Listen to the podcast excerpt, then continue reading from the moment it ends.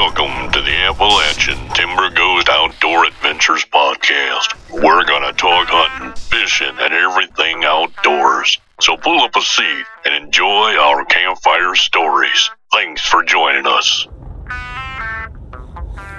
Hey everybody, what's going on? Thanks for joining me. It's much appreciated. Apologize once again for the delay. Actually, you know what kind of sucks? I actually had uh, a couple episodes recorded and ready for publish. And uh, one of them I did right before 4th of July weekend. And, uh, you know, I had mentioned like have a great weekend and all that. And for me to put it out after 4th of July would be kind of nonsensical. So I'm to have to redo it. It's funny because uh, I had a couple episodes done and I just kept redoing them. I think I was trying to perfect them too much. Um, but it is what it is. And we're going to put on a show for you today. Once again, you're going to have to listen to me babble. I think I talked about in the last podcast about reaching high for the stars and trying to acquire guests that were probably out of my reach. so, but hey, it's always worth a try, you know. I always try to get some great guests. I love the guests I've had on so far this year, but I was really going for the star power uh, the last time out. So, but a lot going on. Uh, just got my crab pot for crabbing. Bought one from Cabela's. It was like 50 bucks. We used to go, me and a friend of mine used to go down to Chincoteague, Virginia, check out the uh, you know the horses, and we used to go to this campground, Tom's Cove. And I apologize about the audio as well. I'm driving again. Been so busy. Uh, it's been ridiculous. Last night I wanted to get down and uh, there's deer all over the place right now. It's amazing. Usually the time I leave for work, it's it's like a quarter to five right now in the morning. So the deer around my neighborhood are just they're coming, they're crossing through the fields and all that. But yeah, back to the uh, cra- the crab crabbing. You know, uh, we used to go down to Virginia, and we used to catch crabs, and his father would cook them up. We used to use those little collapsible like crab traps. Um, you know, the cheap ones, like two rings with like a net. You put the bait in the middle. When you lift it up, the sides come up around the, the crab, and they really can't get out. But I've been having such a hankering for like fish. Oh my god. And uh, I was, you know, I was fortunate enough to get out striper fish. I caught a nice catfish. But I've been eating a lot of venison, and my wife cooks up. She makes amazing meatballs. But I was having this thing with fish. It was like, oh my god! And a couple weeks ago at work, one of the guys they were like, "Oh, we go out for fish once in a while," and they came down. They asked me, and I was going to decline, but as he was walking away, I noticed the, menu in his hand like had fish on. it. I was like, "Wait a minute!" I was like, "You going for fish?" And I got a fish fry with onion rings, and it was so good. But I can't stop. You know, my wife asked me the other day. She was like, "Oh God, you want want me to take some meat out?" And I was just like, "Nah." So I wanted crab. So I've been watching, you know, I did it like, you know, dabbled in it when I was younger, like with my buddy. And you go down to Virginia, you buy some squid, you put the squid on, and you, we were pretty successful at that. But, you know, jump, jump 30 years later. Wow, it sounds insane to say that. And uh, I wanted to do it and get my own crabs but I wanted to be a little more serious than like the little collapsible traps. Not that they're not good enough, but I figured, you know, like let's say I went exclusively on a camp out or something, like I could soak it for quite a while and have get quite a bit of crab in one shot, especially if I bring it out my kayak or something. So I've been like doing my homework on the crabs and stuff like that. Not that I really didn't know how to catch them, but it's just like if I could come, if there's more knowledge out there, I'm willing to take it into my brain. So yeah, I bought this crab pot for like 50 bucks. Got it yesterday, delivered to the house, and super excited about it. It's cool.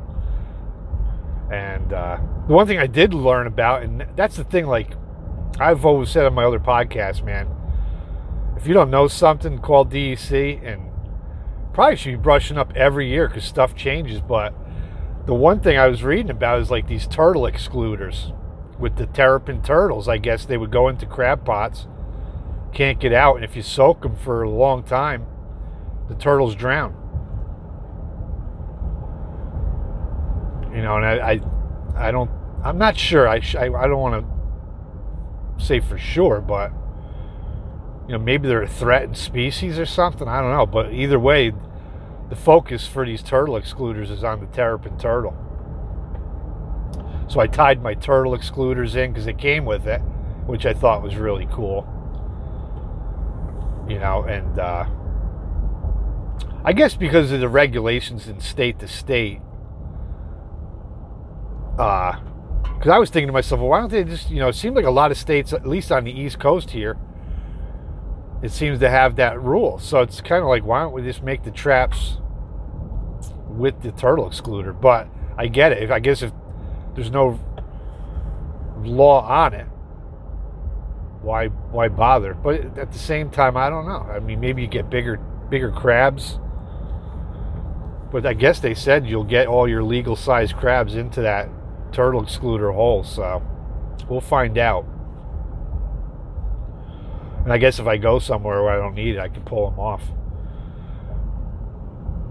But hey, this is something if, if any of you guys are like crabbers or whatever, please comment or you know hit me up on Facebook or Instagram. Appalachian Timber Ghost Outdoor Adventures or Glenn Russell. hit me up my regular one. Um, curious to know and me and a buddy were like talking about this weekend. My buddy Joe, I believe it was Joe, I hit up on it with because he was pretty much the only guy I had contact with at my other job. I work on the weekends now for the summer, but could you catch shrimp in a you know crab trap? You know, I wonder if like these crab traps are multifunctional because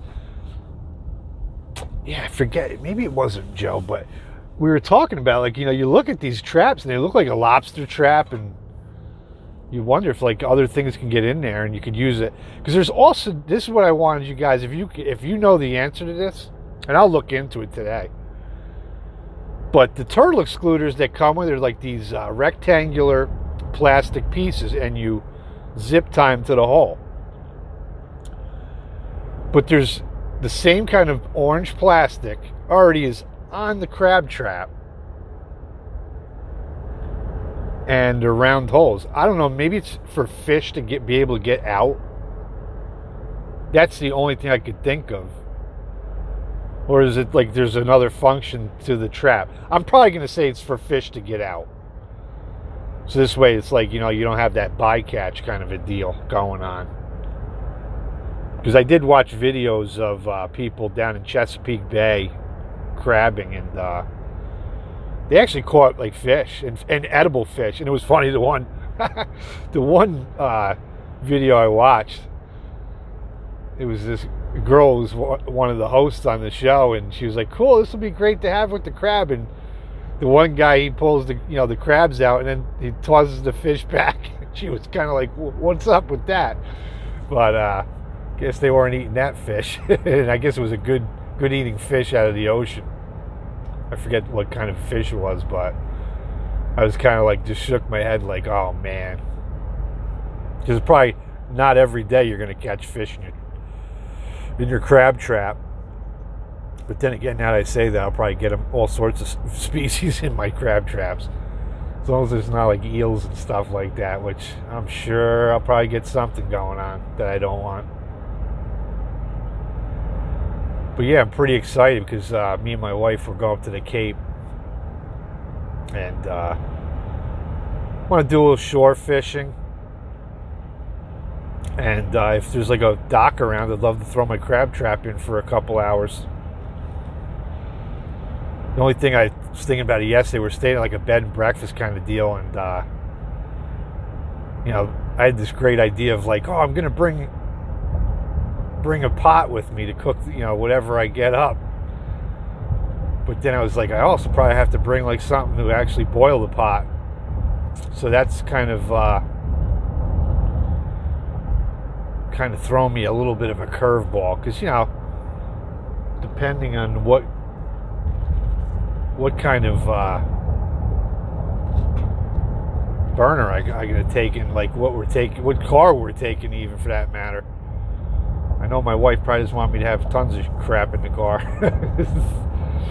um, but yeah, it's kind of funny. We were talking about, you know, this is another thing I, I thought was interesting. I just got my kayak. I've been out on it once. Kind of disappointed I haven't been out again, but we've been getting so much rain and, and thunderstorms. Not just rain. It's like you can't go out because of the thunderstorm, lightning deal.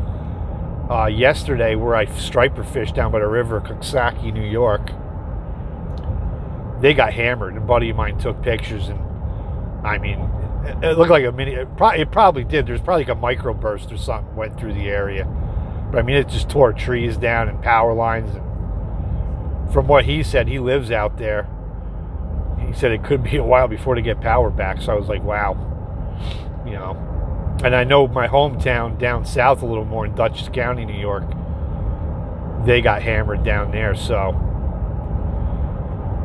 you know, one thing, it's like I'm not one of these uh, global warming freaks by any any any means, but you know, I guess we can honestly say it seems like storms have been like all over the place, have just been ramping up you're seeing more and more like you know tornadoes and microbursts, and uh, you almost wonder if it is part of that global warming thing where maybe we're going to experience some kind of. Because even I talked to a buddy of mine out in Steamboat Springs, Colorado, and he said I guess there's major heat like he's never seen, and uh, kind of like drought you know, like he was talking about uh, the amount of snow they get up there. If any of you are familiar with Steamboat, popular ski location. It's up in the high peaks of the uh, Rocky Mountains. And uh, he said, I mean, for us, like to hear the amount of inches for snowfall, it's still like mind blowing. But he said for him, that he's been out there probably close to 30 years now, and he was like, it was really nothing. Like the snow was just something was up. So it's been interesting. I was telling a guy at work yesterday too. He's big outdoorsman. Love to have him on the show.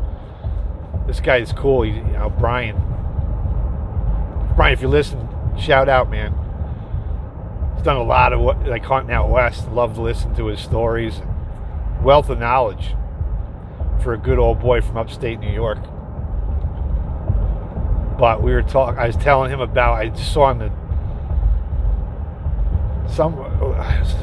It's on the internet, where some big lake up in the Antarctic or something drained out. I mean, it was big. They show like the satellite pictures before and after, and I guess they said it some kind of fissure or either opened or something happened where it just let the water right into the ocean.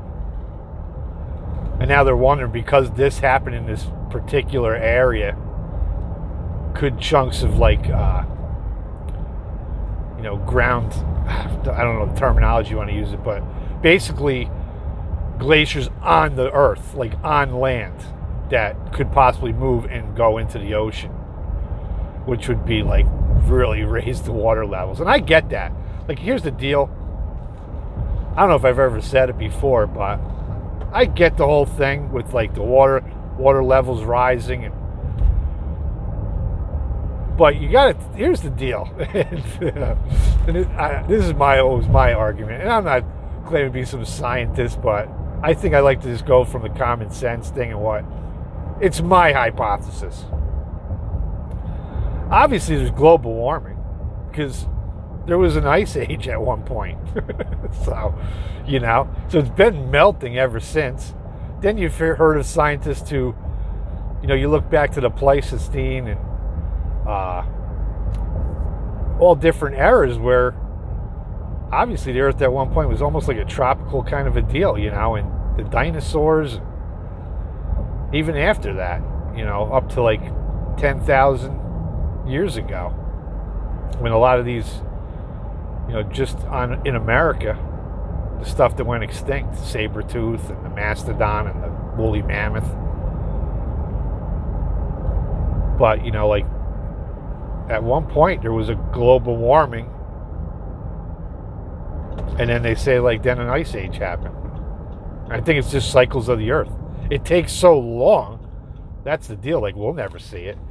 And i know that i know when i bring that up like anybody who is into the global warming will be like hey we're trying to slow the rate it's like but once again i go back to mother nature will flick us off like a fly we're like a fly on its ass and uh, do I think that we actually could speed up the process? Absolutely.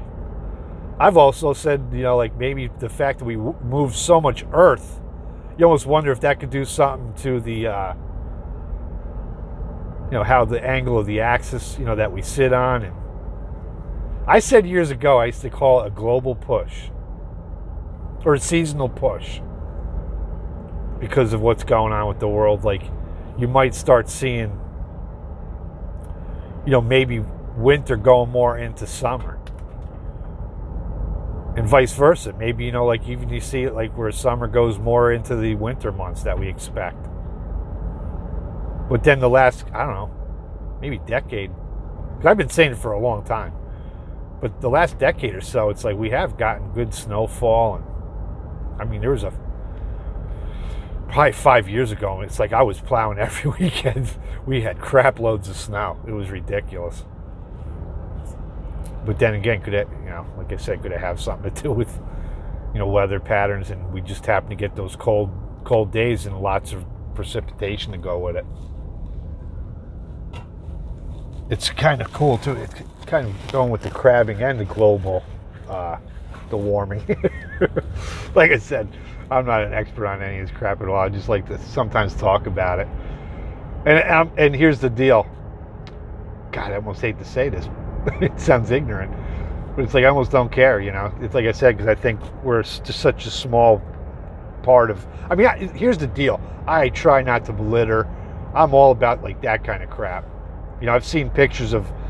You know, I've been getting back into ice fishing I see all the garbage these people leave behind on the ice. It's like ridiculous. Like what a bunch of idiots, you know. And I, have had friends where they pick up after these people, and that's the thing when it melts. Especially, I'm sure these hot spots. I I listen to a lot of ice fishing shows, and you know, up on Mille Lacs and all these hot ice fishing destinations. Like it, you get so many people, you get that kind of behavior, you know. And I hate to call certain certain people out on it, but yeah, I shouldn't even. I won't. I won't. but uh, anyways, like I was gonna get into it. Uh, the global warming thing. It's kind of cool. My cousin's daughter got a grant. I never. Re- it's funny. I always knew she was kind of into the environment, um, a little bit. I knew she like you know liked to travel and but she got a grant from the Nature Conservancy uh, to do studies on seagrass, I believe it is. I gotta look into it again. Love to talk to her about it. So next time I see her, I should be actually seeing her. I'm hoping in a couple weeks. Um, definitely want to pick her brain, and maybe I'll have her on. That'd be cool. This way you don't have to listen to me babbling away. but it, I guess the studies should be under a mentor on uh, how seagrass is. And I get this. Like I said, going back to me, I'm not an expert, but I'm going to put common sense to it because we know trees taking, I think it's the CO2 and then releases as oxygen. uh, the study would be about, you know, the seagrass, how important they are to create the oxygen and, you know, kind of help out on that global warming deal. But also, when I read into it, I don't know if it was about. I think I read into it. I think I went into like there was a a link, but they were also talking about methane that's created from this, which I guess almost I'm almost I believe I'm correct on it reverses that. So it's almost like a this push and pull. Where I, I almost wonder, I'd love to like said pick her brain on it. I wonder if that creates a, a deal where almost no effect. Maybe it you know, balances out its own you know waste that it creates. And it'll be interesting to see her studies on that. But when i was reading into it going back to the crabs oh this is a good one. It said that global warming because the water's warming up is great for blue crab reproduction so, but then again, you know, hey, if you have more blue crabs, what's the reverse effect on other things, you know? I do realize there is that. But hey, how can you deny having a better crabbing? You know, I don't know how commercial fishermen. I'm actually going to check out some videos on that today if I have any free time. Like, have they seen a decline? I and I I did when I was looking at like oh crab blue crab fishing. I did stumble across a couple where they were talking about, you know, where they had hard years of crabbing and possibly, you know, throwing it back to the environment. But, uh, you know, it's kind of kind of a bittersweet thing because, like you said, it's it's good for the crab, but bad for the environment, or bad for us. Like I said, Mother Nature's going to even if we are extinct. that thing gonna be floating around in space. you know that the Earth has been through a lot, and it was funny because I did look into the Pleistocene uh, stuff yesterday because I was you know curious about certain things and. It's amazing how many of these animals they found out in like uh, these tar pits in, in California. I think it's just outside of LA but like a whole bunch of different species of animals in this one area. It's really wild. It's just amazing the stuff that's not around anymore. But here's the deal like going back, are you going to blame that on humans and global warming? I don't think so.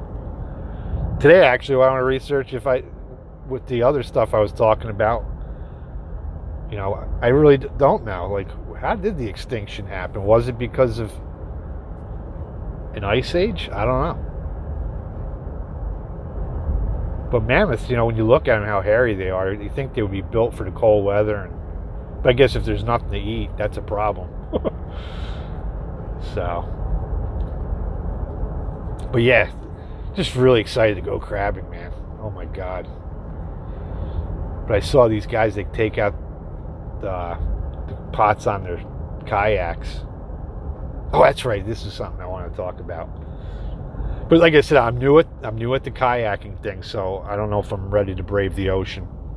Especially the one thing I, you know, somebody who's got kayak experience would probably tell me because I see these guys with the sea kayaks. You know, it's like maybe my sit on top's not ideal for going out in the ocean, but that's right. Uh, going back to talking to this guy, Brian, he was saying that people will take their rod out deep offshore in their kayak, drop the line down, and then, sw- you know, kayak back in the pole and, and sit on the surf.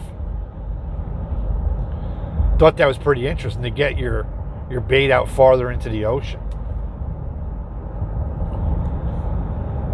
But going back to like me not being the greatest kayaker yet, and I was watching videos on shark attacks on kayakers. I even saw one with an alligator attack a guy down in Florida. And it knocked him right into the water. And I, was, I thought this is going to be really bad. Oh, man. Like, I I'm starting. To, it's so funny. The older I get, the more I think about bad shit. it's like it's probably not good because it's going to stop me from doing things. Even all this year striper fishing in the spring when the, the weather started getting warmer.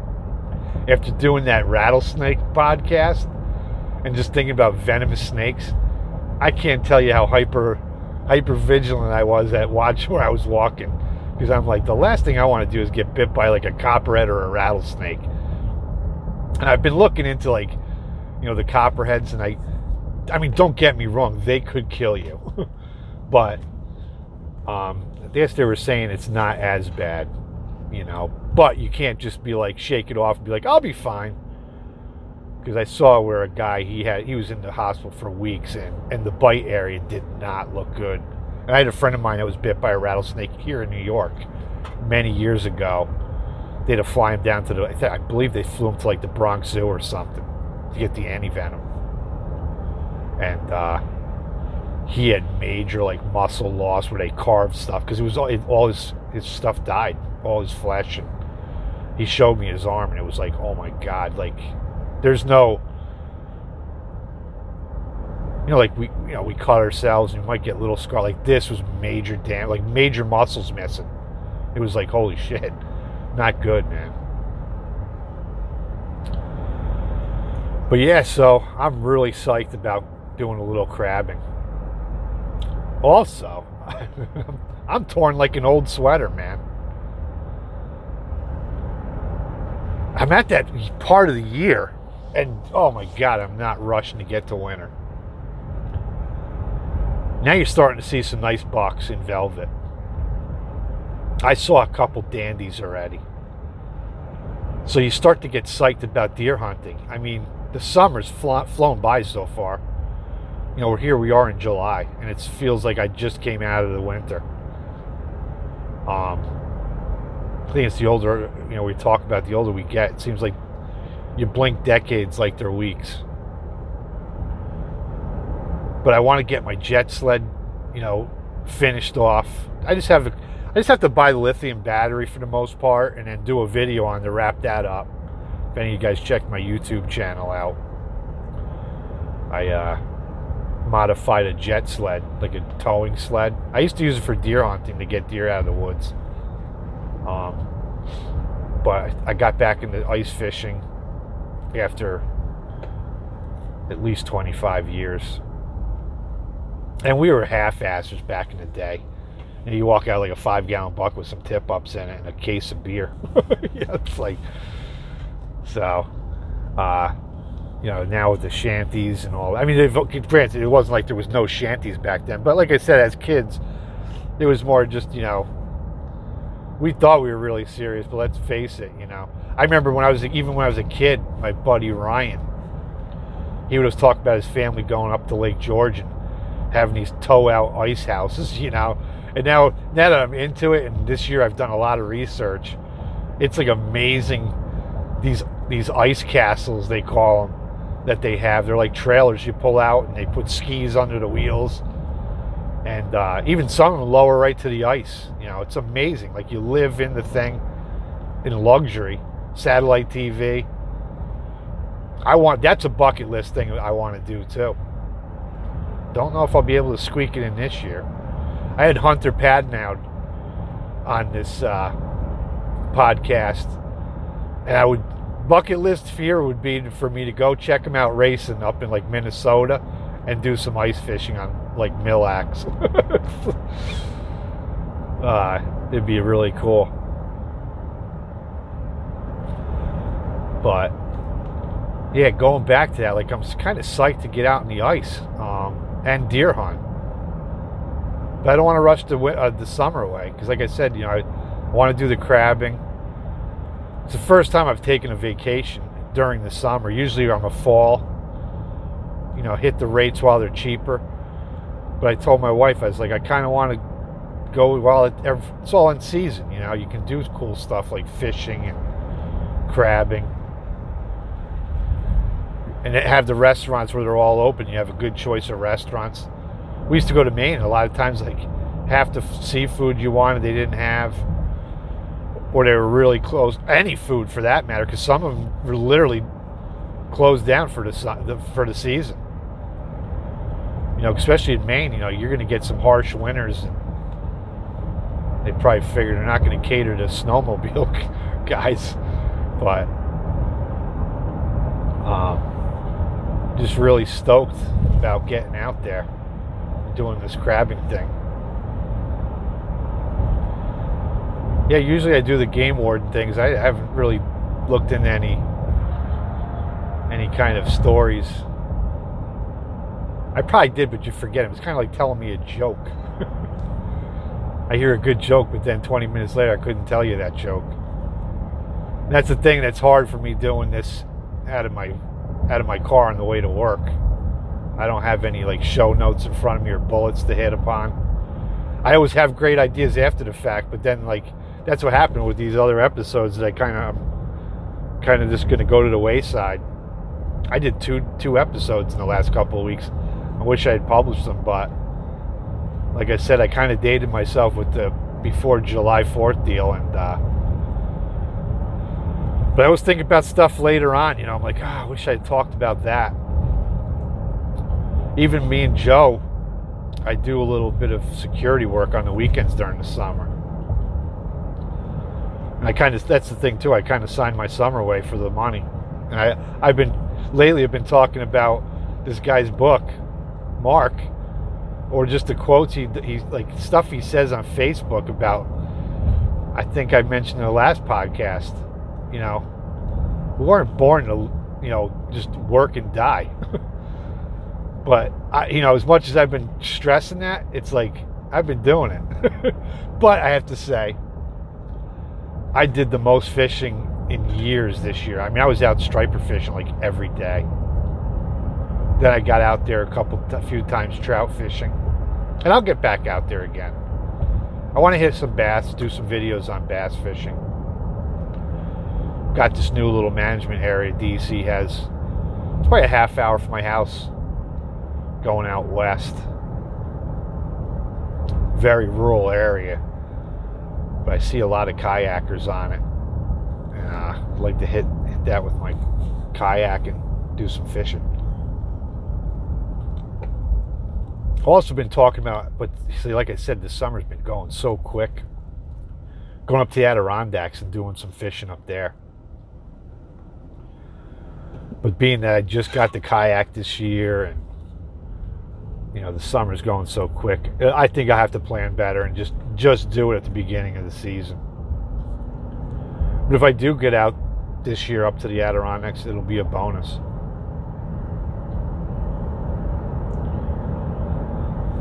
I'm trying to think what else I'd want to hit upon. I'm trying. You know what the funny thing is? I'm trying to think of what I probably had in the other podcasts I'm not talking about now. that's what it says. If I don't have the show notes in front of me, which a lot of times I do, I have my little laptop up. I can hit upon all my bullets and not leave stuff out. And that's what happens. I'll I'll hit stop on this on the recording, and it'll be like, oh man, I should have talked about that. Oh, one thing. Uh, no, this doesn't apply if you're listening out of state but state of New York DEC just uh, that's the Department of Environmental Conservation that people might be wondering what that is. Um, they just purchased, I think two two things of land, but I think it's like 1,200 acres for multiple use for fishing and hunting and stuff like that. That is awesome because you get worried. You know, I, I've I've seen a couple articles around the United States where you know, they're talking about getting rid of properties and giving less access to people. Like I was just, I know I talk about this guy a lot, but I'm a huge fan, man. Steven Rinella. I just started reading his book, uh, American Buffalo, and he talks about like the access to to the unit that he had to go buffalo hunting or bison, I should say. Uh, I guess it's owned by their corporation, I guess. But they're it's like Indian properties.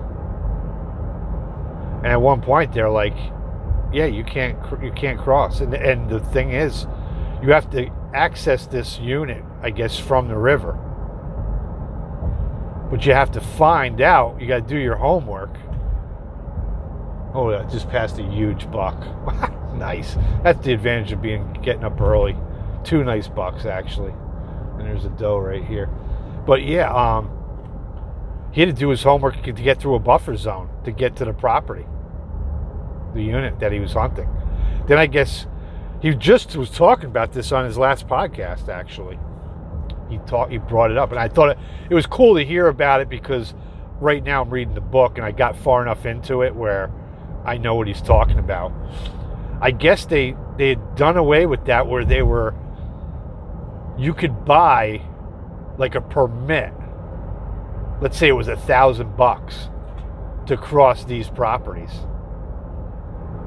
And I guess to make the access easy, I guess you would you'd fess that thousand up. But it would suck if you're on a budget, you know. I mean that hunt would probably cost you at the minimum a lot of money anyways. But if you if you wanted to save another grand, you know, like the fact who knows how to get to these buffer zones, what a, more of a pain in the ass it could be. But from what he was saying, I believe, is they, they did away with it again. They're like back to the old ways. So, you know, that being a, a, a huge hurdle over, and I guess from what he says, that's not even the biggest hurdle. He said, I guess it's hard just to see these things, anyways. Once you get to where once you get to where you can access the hunting, I guess it's not like you know eh, it's plentiful, or maybe it is, but you got to be in the right place at the right time. Probably a lot of scouting and moving around.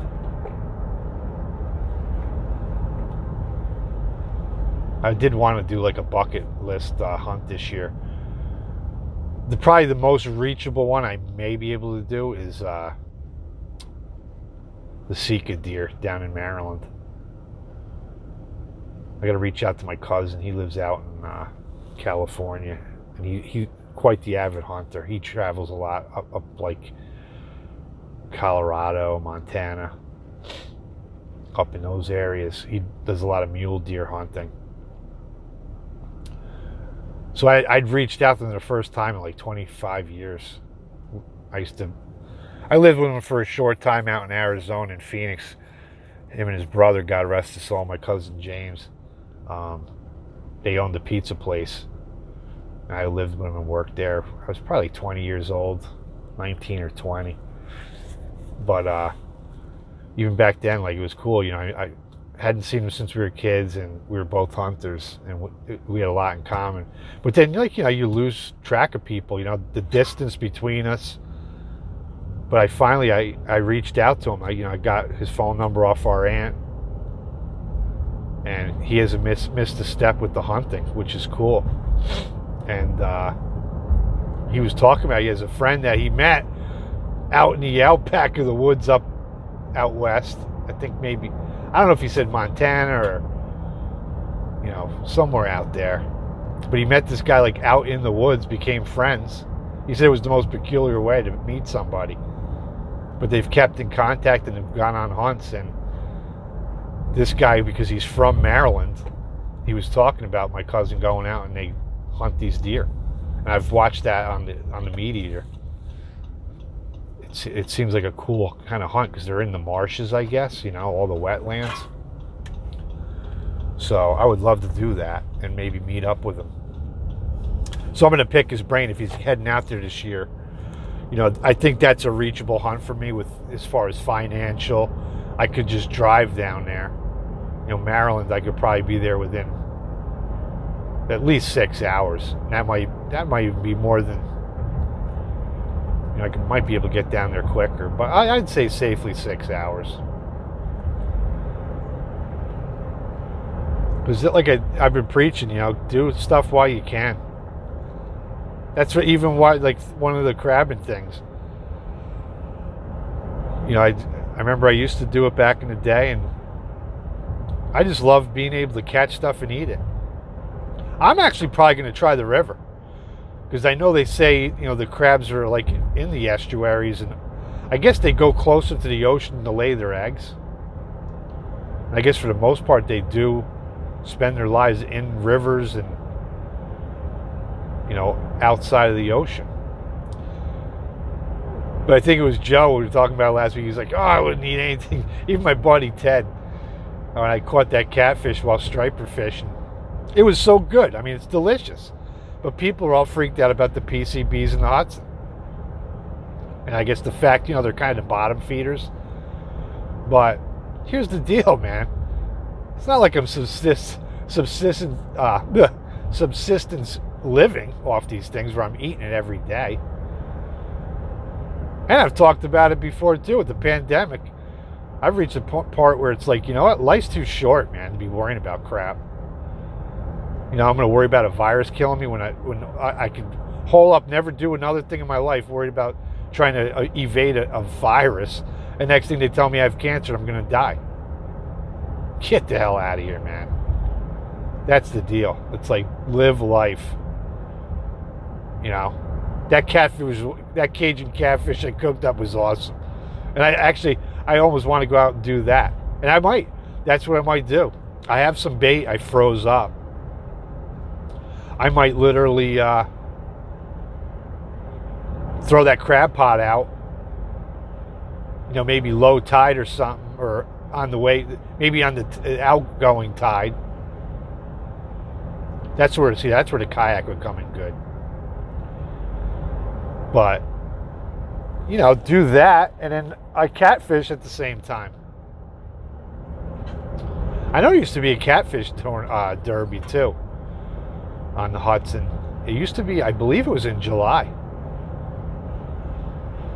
I haven't really been, like I said, I've been working so much that uh, I haven't seen any of the signs for it. Then you got to wonder, like, I know they there was that big coyote contest New York used to hold, and Steven Rinella has talked about this on the MeatEater podcast. He talked about literally our our derby, where all the antis they they fought it, and uh, they can't have like competitions on it. It's totally bullshit. you know, guys are going out to, uh, coyote hunting anyways. And I know a couple of guys last year they bagged this, they bagged over 100 coyote. Brian Rush, Rush calls. I want to try his calls out because I'm about due to buy a new turkey call. I'm, i usually get away with having my turkey calls for a long time. What I'll do is put them in the fridge with in water, and, and every once in a while I'll put like a little bit of mouthwash in with it to give it that good minty taste and to kill any kind of bacteria that might live in it. But I've, I've been fortunate enough to have like calls for years, and they work good. Because I know those things dry out the latex, and that's the end of those. But he's like a local New York guy, and uh, I'm definitely to try his calls. You know, support local, man. Hey, hit up our Wild Kingdom soap. We have an unscented. Great for uh, keeping the scent elimination down for when you hunt. Check us out on uh, Facebook and Instagram, Wild Kingdom Soap. It's funny. This is kind of off topic from hunting and fishing and outdoors, but um, but not really, because like I said, buy our soap. It's all naturally made palm oil, vegan. so if you have a vegan wife or whatever, my wife is a vegetarian. She was vegan at one point, but uh, she was definitely she works out a lot and she she tried it for a little while and she, her energy was just way down. So she decided to not do that anymore. My wife loves animals. We're like a totally opposite pair. It's crazy. She loves animals and i want to eat them um, but yeah go back to the soap.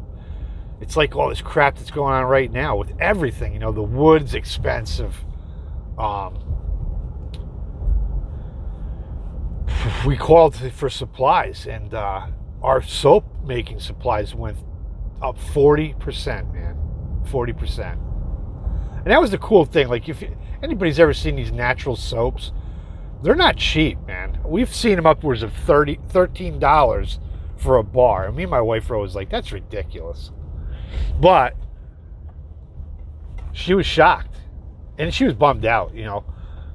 During another administration, I won't mention which one, I literally lost my business because of our policies of letting people in the country. Um, that's what I that's what I feel was a big part of it. I was in the labor and you know I did wallpaper and painting, and it just got to a point where you know I couldn't compete. But, anyways, you know I said you know if, if it's too expensive and people don't buy, we're gonna have to shut the business down. She got really upset, and I feel bad for her. But I've been through this. You know, like that's why I work for the state now, and I needed a more secure job. But you know, we had to raise our prices for soap. You can still get our old prices, but you got to buy, you know, a bit of soap. So that's that's the deal with that. You know, we we give deals. You know, like if you buy so many bars, you can get them for. You know, I believe it's like the cheapest I think we can do is five bucks a bar. Our soap's awesome now. I love our soap. Even my I have good friends like they buy from us now. They love the soap. It, especially if you got hard water, this stuff lathers in the hardest of water. But yeah, it was funny because uh, this crap, you know, with everything, even with the bullets. I mean, you know, I, I had to utilize my law enforcement thing to get bullets at because it was one box, and I told the guy, I said, "Dude, I got to qualify, man." I said, "This is kind of crazy for me to have to buy one box and then hope hope there's like bullets the next day. And the guy was really cool. He's pro law enforcement, and uh, he gave me. He goes, "Take what you need, man." He goes, "I totally get it." And he just the one thing he said to me, he's like, "Tell your friends to come and buy their ammo off of me." so that's easy. I've told people to go there. You know, that's an easy thing for me to do. You know, I, I, told him I showed him my badge and stuff. I wasn't bullshitting, but it's just ridiculous got a, a, friend of mine here at work. He just got into like he bought it, you know, his first 12 gauge, and he bought like turkey rounds, like I think four shot. I forget what he paid. I think 50 bucks or something for a box. It was like, oh my god! I remember buying boxes like that for ten dollars. It's just absurd to me. And the problem is, like, you remember when Obama got in and everything went through the roof? Like, it's not like stuff's going to go back down. You remember my the, the uh, copper solids Remington made, the Sabots. I to pay I think seven bucks, and it went up to sixteen. It was crazy, man. Just insane. So hopefully, you know, I'm hoping some stuff goes back down. You know, um, the wood stuff is ridiculous. Had a couple projects.